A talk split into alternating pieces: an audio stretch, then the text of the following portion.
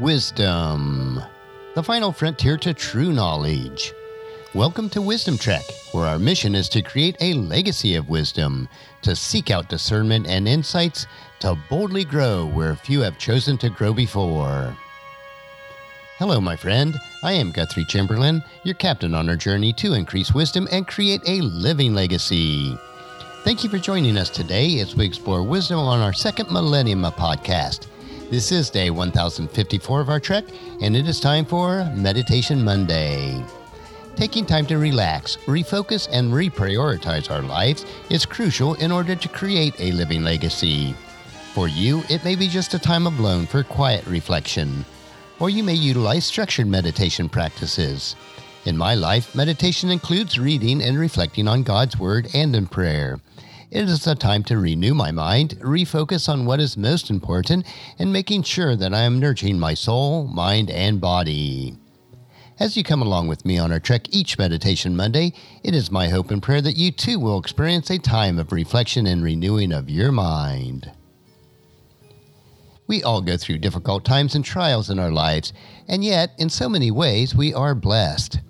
We don't fully understand the trials and temptations that others face and wonder why they must suffer.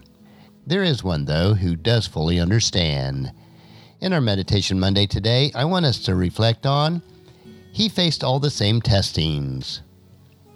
Why did Jesus grow weary in Samaria, disturbed in Nazareth, and angry at the temple?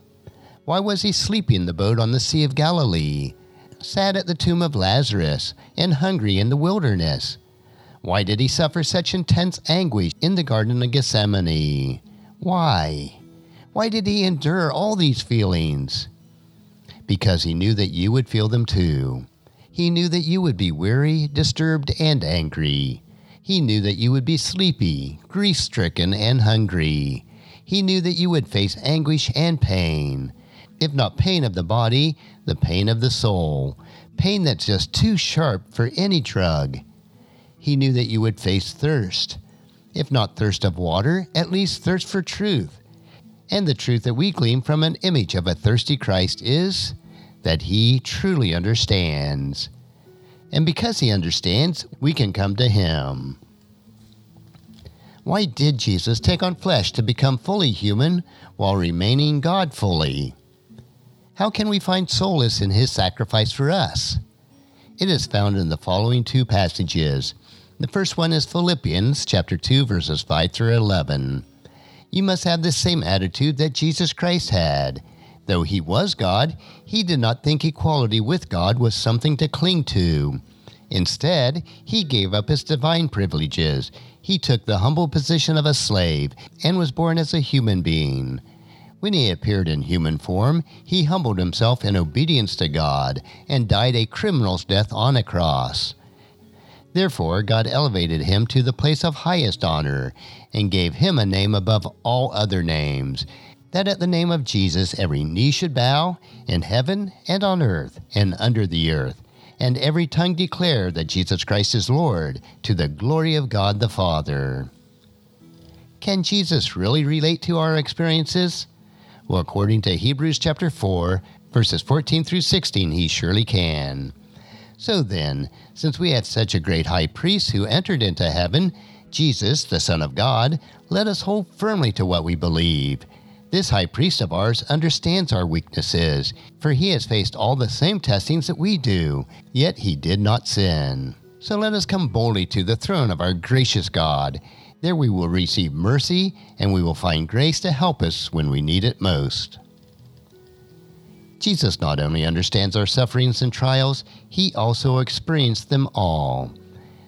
Now we can take them all before his throne and receive mercy and grace when we need it most. And that's a wrap for today's meditation. Next week, we will continue on our trek on Meditation Monday as we take time to reflect on what is most important in creating a living legacy.